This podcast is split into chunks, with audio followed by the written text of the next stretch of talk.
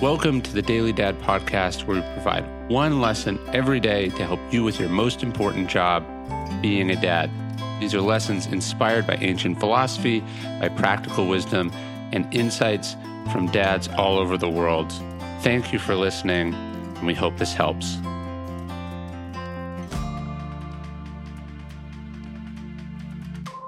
This is the enemy. You're distracted because this weird work email just came in. You're in a bad mood because of something you saw. And what happens?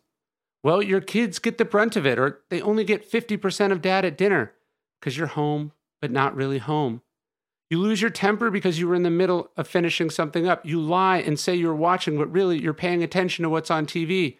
You're feeling off because of something somebody said to you. You haven't been on top of stuff because you're in a funk. Preoccupation is the enemy of good parenting. And the worst part, kids can sense it. They act out when they can see you're distracted. They sense your energy. They are simultaneously sponges and mirrors, unflattering ones at that. When they make a mess, bite their brother, dye their hair pink, that's what is happening. The sad truth is that most of what we're preoccupied with doesn't even matter.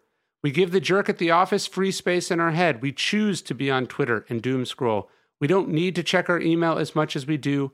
Worrying about money never solves our money problems. We have to push all that away so we can be present, so we can be patient, so we can do our jobs, so we can be parents. Hey, thanks for listening to the Daily Dad podcast. Please leave us a review, it helps. Tell your friends, share this with other dads. And of course, you can sign up for an email version of this podcast at dailydad.com.